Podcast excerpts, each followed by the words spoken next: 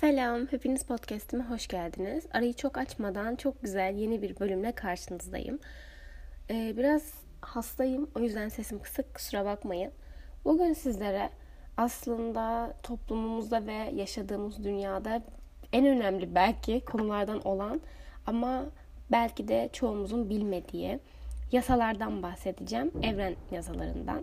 Evet biliyorsunuz ki her yaşanılan toplumun, her ülkenin ya da işte her bölgenin kendine ait yasaları, kuralları var.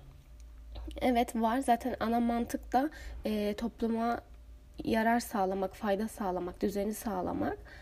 Yani mutlak adaleti sağlamak değil ama adaleti sağlamak gibi amaçları var kuralların ve aslında yasaların. Ee, evrenin neden yasaları yok diye düşündüğümüz boyutta baktığımızda evrenin yasaları var arkadaşlar. Lakin evren yasaları böyle mesela işte bizim anayasamız gibi bir kitap halinde bize sunulan ve her şeyin çok net olduğu işte 5. sayfasını açtığımızda hmm, aklıma şu takıldı. Şimdi ne yapmalıyım deyip bakabileceğimiz yasalardan değil. Çok daha genel, çok daha e, yüzeysel yasalar. Aslında bunu herkesin kendi hayatına çektiğinde faydasını ya da zararını görebileceğimiz yasalar. Yani evren yasalarına uymadığınızda da aslında evren size cezasını bir şekilde veriyor ama siz şey diyemiyorsunuz. Ben işte dün böyle bir yasaya uymadım. Cezamı çekeceğim falan demiyorsunuz. Hani daha aslında şey işliyor. E, akışta işliyor yasalar. E, tabii ki bu yasalara ne boyutta inanırsınız, ne boyutta inanmazsınız bu size kalmış. Ben tüm bilgiler ışığında size var olan, yapan araştırmaları, işte e, sunulan verilerle birlikte size anlatacağım. İşte kim hangi yasanın nereden ne boyutta gerekçesiyle bize sunmuş, nasıl olmuş, dinlerle bağlantısı nedir, ne değildir bunları konuşacağız bugün. Umarım hepiniz not edersiniz. Çünkü ben de gerçekten bu kadar detaylı araştırma yapmadan önce bilmiyordum. Şu an için baktığımda bir tık daha yaşamak kolaylaştı diyebiliriz. Çünkü artık yasalarımız var ve ben e, kurallara uymayı çok seven bir insanımdır. Böyle yasaların olması beni biraz mutlu etti. Umarım e, şakayı bir kenara bırakıp umarım hepimizin gerçekten faydalanabileceği bir yayın, bir podcast olur. Hepinizi öpüyorum ve konuya giriyorum. Şimdi ben e, bazı kaynakları aradığımda, baktığımda ve araştırmamı yaptığımda gördüğüm şey şu oldu arkadaşlar. Bazı insanlar diyor ki evrenin 8 temel yasası vardır. Bazı insanlar da diyor ki evrenin 5 yasası vardır. Bazıları da diyor ki 7 yasası vardır. Ee, ama şöyle bir genel olarak baktığımda ben de kendimce bunları harmanladığımda 6 tane ana yasayı belirledim. Dediğim gibi bu çok kişisel de bir konu aslında. Çünkü bazı şeyler birbirle bağlantılı olduğu için e, tabii ki bağlantı yasası da var. Bu bağlantılar sonucunda bazı insanlara göre hatta 3 temel yasa bile olabilir. Genel olarak o yüzden ben bu 6 temel yasa üzerinden size anlatacağım. Önce yasaları bir tanıyacağız. Yasaların nasıl çalıştığını, nasıl hayatımıza yön verebileceklerini bir anlamaya çalışalım. Tek tek üstüne konuşalım, sohbet edelim. Daha sonrasında da bu yasaların çalıştığına dair kanıtlarla işte hangi ünlü insan, hangi ünlü bilim adamı bu yasa hakkında ne söylemiş onunla ben birazcık böyle dayandırmak aslında e, argümentasyon gibi olsun istiyorum. Hani birazcık belgelerle aslında size anlatayım istiyorum. Ama bunu en son kısımda yapayım ki önce eğlenceli ve güzel kısımlarını konuşalım istiyorum. E, o yüzden kendimce hani çok böyle önem sırası fark etmeksizin denge yasasıyla bir başlayayım istiyorum. Bu bizim ele alacağımız ilk yasa olacak. Dediğimiz gibi tekrar ediyorum 6 tane yasayı ben şu an size anlatacağım. Bu 6 yasa kime göre neye göre ya da işte bir gruba göre değişebilir. Herkes kendince farklı yasalar da bulabilir. Çünkü bunun tek bir kaynağı yok. Tek bir işte ilahi bir güç geliyor da şöyle yasalar vardır uyun demiyor. Hani bu daha inanç meselesi. O yüzden bu kısımları artık tekrar tekrar dönmeyeyim. Bu yasaları da dinlerken o yüzden ay ne saçma ya da bunu kim söylemiş diye bakmayın da böyle şeyler var. Evrende e, hani bazı şeyler şaşmaz ya. Bunlar da o tarz şeyler aslında sonuçları hep gözlemlenebilen, hep bir şekilde birbirlerini etkileyen şeyler. O yüzden bu yasaların var olduğuna inanıyorsanız ve öğrenmek istiyorsanız iyi dinlemeler tekrardan. Denge yasası ile başlayacağım. Denge yasası dediğimizde nasıl bir şey aklınıza geliyor? Böyle işte eşit kollu terazi gibi düşünün. Bir taraf ağırsa diğer taraf yukarı çıkar ya. Ama iki taraf da eşitse aslında dengede kalıyor. Adı üstüne denge demek hayatımızda bazı iyi şeylerin varlığı sonucunda kötü şeylerin de var olması gibi bakabiliriz. Bir yandan ilişkisel boyutta zıt kutuplar birbirini çeker diye bir inanış var ya hani. Aslında evet senin hayatında hangi kısımda yoğunluk varsa diğer bazı kısımlar o sebeple az yoğun olacaktır. Mesela sen çok iş odaklı çalışan bir insansan aşka o kadar odaklanamayabilirsin ya da aşk senin hayatında o kadar yoğun bir e, alan olmayabilir. Bunun sebebi senin verdiğin yoğunluğun başka bir alan olması. Sen iş alanındaki o yoğunluğunu azaltırsan diğer alanlarda da bir yükselme göreceksin. Bu yasaya göre kesin bir şey. Yani sen odağını neye veriyorsun? Öncelikle buna bir bak. Eğer ki bir konudan dolayı müzdaripseniz, bir konudan dolayı mutsuzsanız bence denge yasası insanın kendini, kendi hayatını düzeltmesi adına çok güzel işleyen bir yasa. Hani ben mesela düşündüğümde şu an eğitim odaklı bir gerçekten hayatım var. Şu an buna mecburmuşum gibi hissediyorum ama odağıma bundan birazcık çektiğim zaman güzel şeyler, farklı şeyler, eğlenceli şeyler hayatıma gelecektir. Böyle. Zıt kutuplar kısmına tekrar gelirsek de ilişkisel olarak ama ben e, ilişkimdeki insanla aynıyım, zıt değilim dersen de hani bu sadece ilişkisel açıdan olan bir şey değil dediğim gibi. Hayatta her şeyin dengesinde olması, her şeyin eşit olması aslında. Bazı şeyler hayatında eşitse sen o dengeyi belki de bu şekilde ilişkide buluyorsundur, farklılıklarla buluyorsundur. Ya da senin farklı şeylerin vardır hayatında her şey yığılımlı olarak az yığılımlı ya da çok yığılımlıdır. İlişkide aynı olduğun karaktere yani karakterinin yakın olduğu bir insanla birlikte olabilirsin. Bu şekilde zıt kutuplar ya da denge yasası diye geçiyor. Ama daha çok işte denge yasası, eşitlik yasası gibi biliniyor. Bu yasayı hayatımıza çekmek gerçekten önemli. Çünkü dengeyi bulamadığımız zaman dediğim gibi kötü mesela iyi şeylere az odaklanırsak ve az iyi şeyler yaşarsak o dönem kötü şeylerin artması bu yasaya göre gerçek. İkinci yasamız yargısızlık yasası. Yargısızlık yasası, yaşası, yasası benim çok e, ilgimi çekti çünkü bilmiyordum aslında araştırmadan önce böyle bir yasanın varlığından haberdar değildim. Hani derler ya ünlü, enerjici insanlar ağızdan çıkan her şey işte sihirdir, kabul olur, söylemeyin. İşte aslında hem o anlamı var hem de kınamayın, yargılamayın anlamı var. Eleştiri ve yargı yasası diye de geçiyor. Örneğin bir arkadaşınızla sohbet ediyorsunuz ve o size bir olayını anlattı. Sizin başınıza gelmeyen ama gereksizce fazlaca empati yaptığınız ve ya şöyle yap böyle yap ben olsam şöyle yapardım dediğiniz bir olayın sizin hayatınıza geleceğini söylüyor.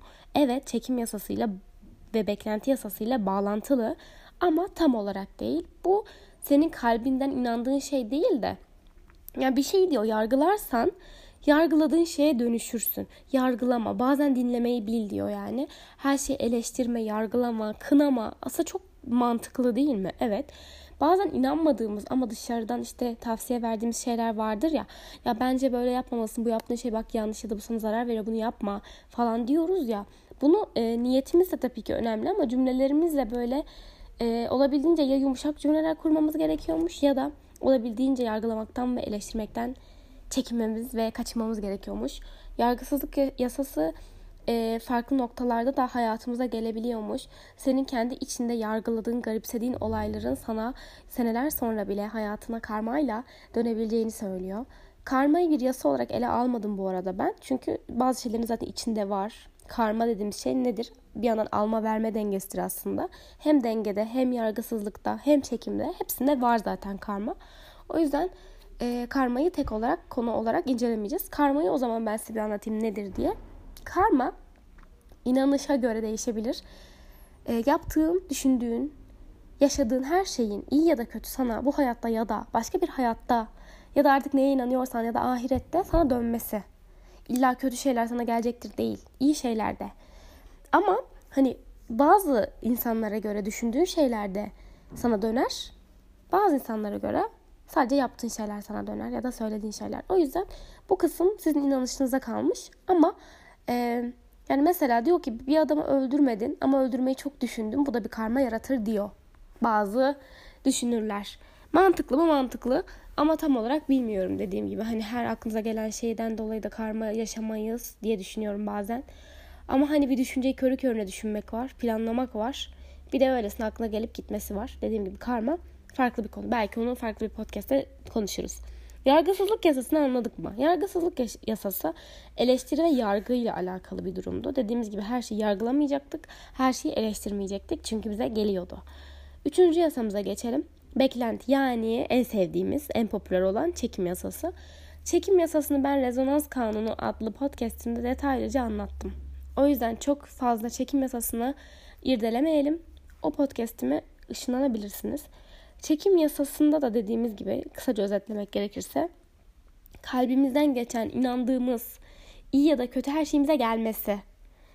Ama hani böyle çok söylersek olur kısmı yargısızlık yasasına kayıyor fark ettiyseniz. Beklenti ve çekim yasası daha çok kalple, inanmakla, gerçekten istemekle alakalı durumlar. Böyle bana daha kırmızı rengini anımsatıyor. Böyle yürekten istemek ve onu e, yapabileceğinize, yaşayabileceğinize inanmakla alakalı. Ben bir şeyi çok istiyorum deyip de ona hiç inanmazsan bu sana gelmiyor çekim yasasına göre. Evet, beklenti ve çekim yasasında geçtiğimize göre şu an üçüncü yasamızı doldurduk. 1, 2, 3. Neydi? 1. Denge yasası. Yani zıt kutuplar. 2. Yargısızlık yasası. Eleştiri ve yargıdan uzak durmak. 3. Beklenti ve çekim yasasıydı. Şimdi dördüncü yasamız şimdiki an yasası. Meditasyoncular beni beğendi şu an. Şimdiki an yani anın farkındalığı yasası. Yani bu yasaya göre diyor ki öncesini ve sonrasını boş ver. Sen diyor şu ana odaklanmak zorundasın. Şu ana odaklanırsan mutlu olursun. Şu ana odaklanırsan bir şeylerin farkında olursun. Ve aslında huzuru yakalamanın formülünü buna dayandırıyor. Çok mantıklı zaten şu an e, kişisel gelişimcilerin de sürekli söylediği şey anı yaşa, anı yaşa, farkındalık yaşa falan.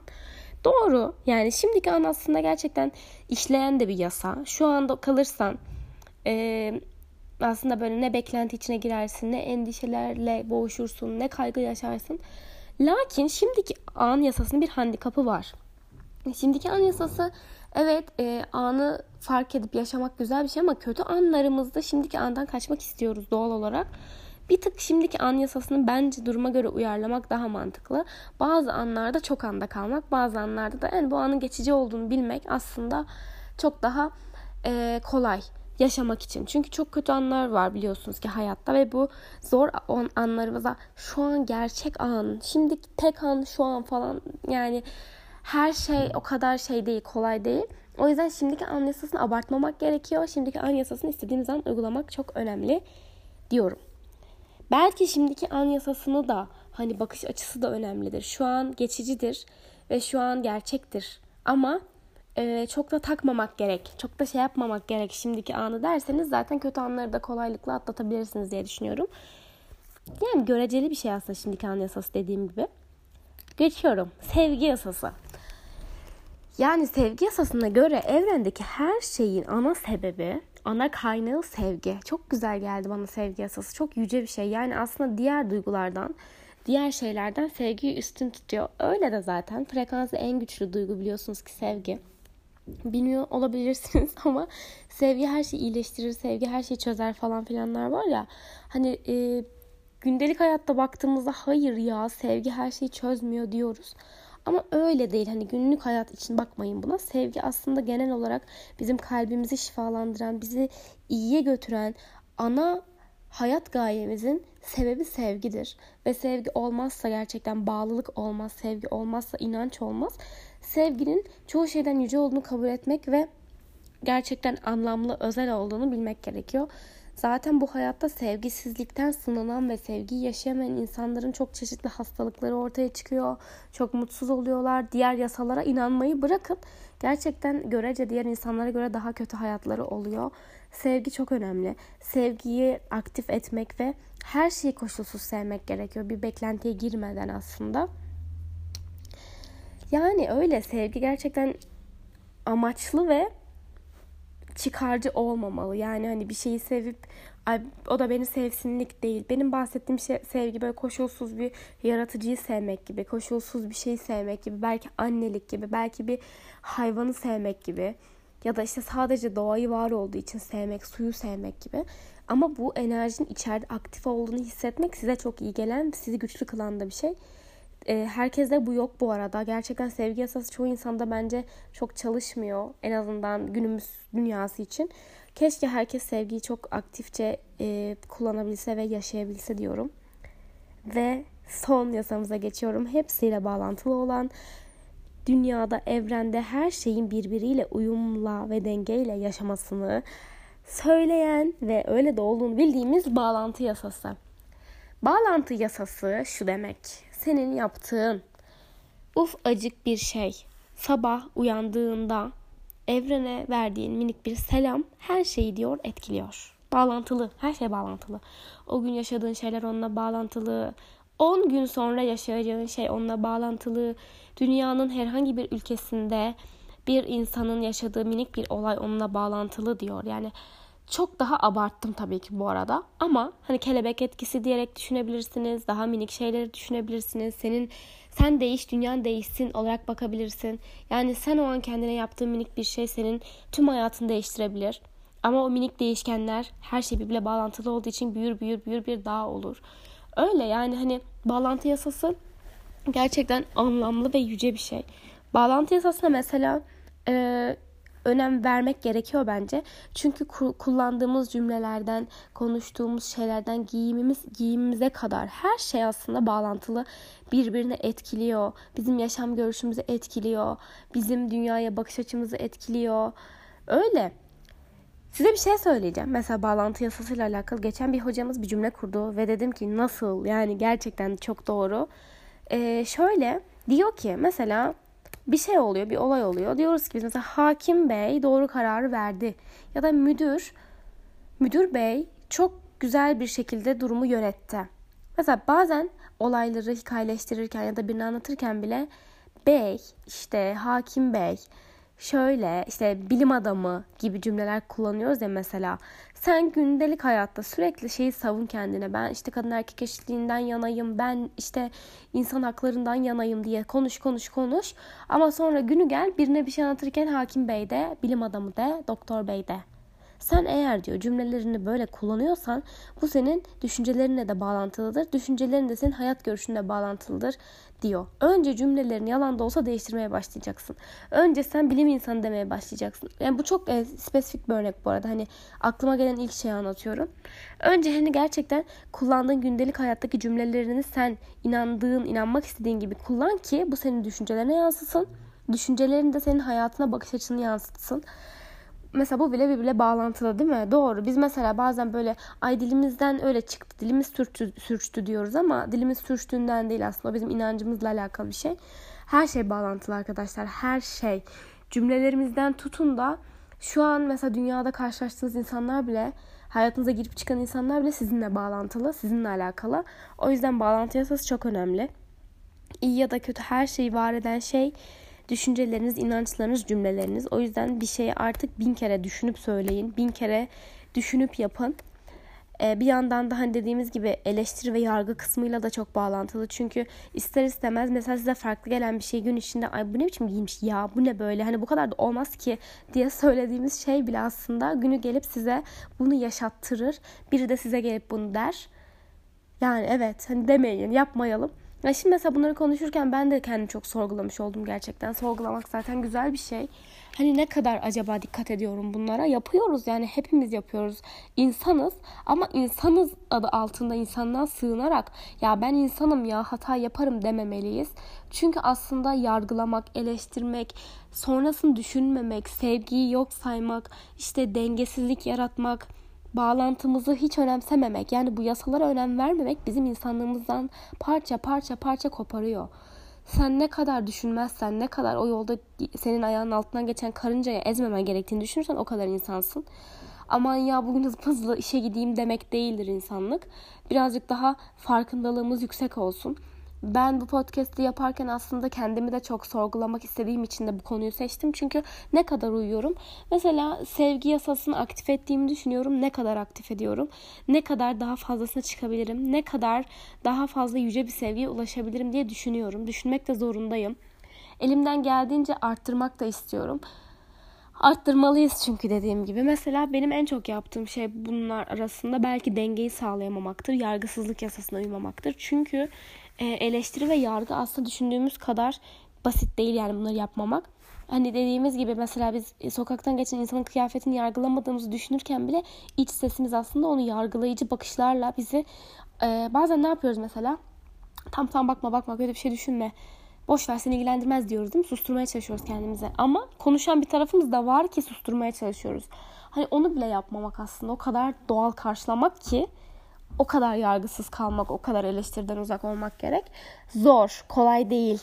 Çünkü e, çevremiz, belki genlerimiz bize bunu vermedi çünkü ama kolay olduğunu kimse söylemiyor ama yapılabilir bir şey. Olabildiğince en azından en aza indirelim. En azından bazı şeyleri doğal karşılayalım. Yani insanların ne giydiği bizim umurumuzda olmasın bence ya. Ya da işte kimin ne iş yapıp yapmadığı. Bize umurumuzda olması gereken şey bence o da bir yargılamak tabii de. Mesela argo konuşan birini yargılamaktansa argo konuşan birine bunun kötü olduğunu anlatmaya çalışmalıyız. Bunun gerçekten mantıklı olmadığını ama yargılayarak böyle onu kırarak da değil. Hani neden bunu yapıyor acaba? Çünkü o da onunla büyümüş muhtemelen. O da onunla hani bir çevre sonucunda onun beynine kazınmış bu. Argo belki ona göre kötü bir şey değil. Ya da belki de hani cidden bilmiyor. Hani evet doktor mesela herkese ilaç yazmıyor. Herkese iyileştirmeye çalışmıyor. Biz neden gidip herkese iyileştirmeye çalışmalıyız? Herkese yardımcı olmaya çalışmalıyız. Bir tık öyle evet doğru. Herkese bunu yapamazsınız. Ama isteyene gerçekten o pırıltıyı gördüğünüz insanlara yapışın ve anlatın. Ben en azından bunu çok seviyorum yapmayı. Bazı insanlara göre ne hadsizsin, hani sana ne, bazı şeylere karışma gibi. Bunları hatta duydum yani bana çok dediler yani karışma her şeyde atlama falan. Yo çok memnunum yani her şeyi atlamıyorum benden bilgi almak isteyenlere, benden yararlanmak isteyenlere sonsuz kapım açık. Siz de bu açıyla bakın. Her birimizin farklı farklı yönleri var.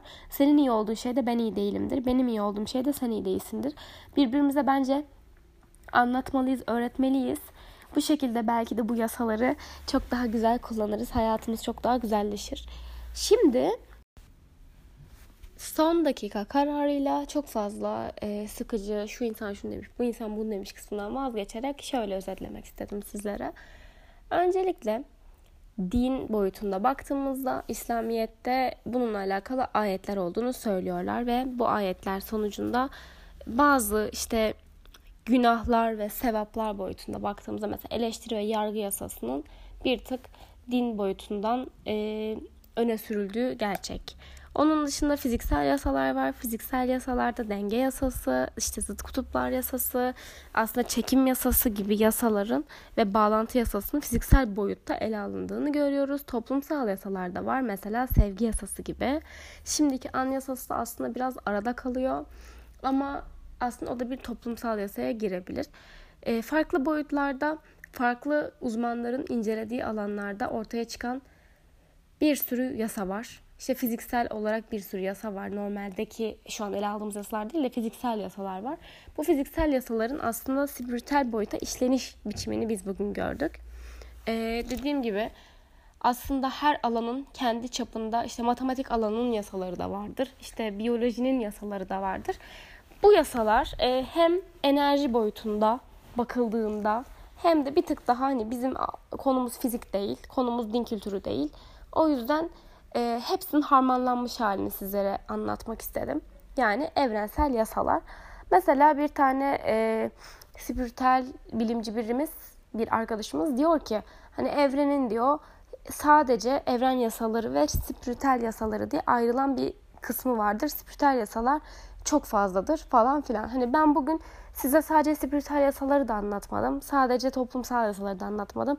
Kabul görmüş genel geçer olarak kullanılan tüm yasaların harmanlanmış biçimini sizlere sundum. Tekrar bunu söylemek istedim çünkü nedir abi bu yasalar nereden gelmiştir bu yasalar gibi bakmayalım diye anlattım. Böyle. Teşekkür ederim dinlediğiniz için. Ee, bir de minik bir konuşma yapmak istiyorum. Benim sohbetim, benim konuşma biçimim, benim olayları anlatış biçimim çok daha hikayeleştirilerek, hikayeleştirerek oluyor. Çok daha işte şu şöyleymiş, bu böyleymiş gibi. Eğer ki e, bir şeyleri kaynaklarıyla dinlemeyi ya da gerçekten bir şeyleri böyle somut örneklerle dinlemek istiyorsanız onu benim podcastlerimde pek bulamayabilirsiniz. Çünkü hani bu benim anlatış biçimime çok uyan bir şey değil. Bunu yapmaya çalıştığımda, kendimi zorladığımda çok e, akıcı geçmiyor gibi geliyor konuşmalarım. O yüzden çok güzel e, bunu yapan hesaplar, çok güzel kanallar var. Öyle söylemek istedim yani. Aynı yasaların farklı versiyonlarını farklı podcastlerden de dinleyip öğrenebilirsiniz. Bundan sakınca olamaz. Yani bunu tavsiye etmek benim aslında boynumun borcu. Öyle size söylemek istedim. Benim genel olarak kanalım bu şekilde ilerleyecek. Genel olarak konuştuğum konular hep sanki %100 doğruymuşçasına size anlatacağım. Çünkü ben inanıp zaten etkisini görmediğim şeyleri anlatmıyorum. Hayatımda deneyimlediğim ve paylaşmak istediğim şeyleri sizlere anlatıyorum. O sebeple dilime de böyle yansıyor. Bunu da söylemek istedim. Tekrardan görüşmek üzere. Bay bay.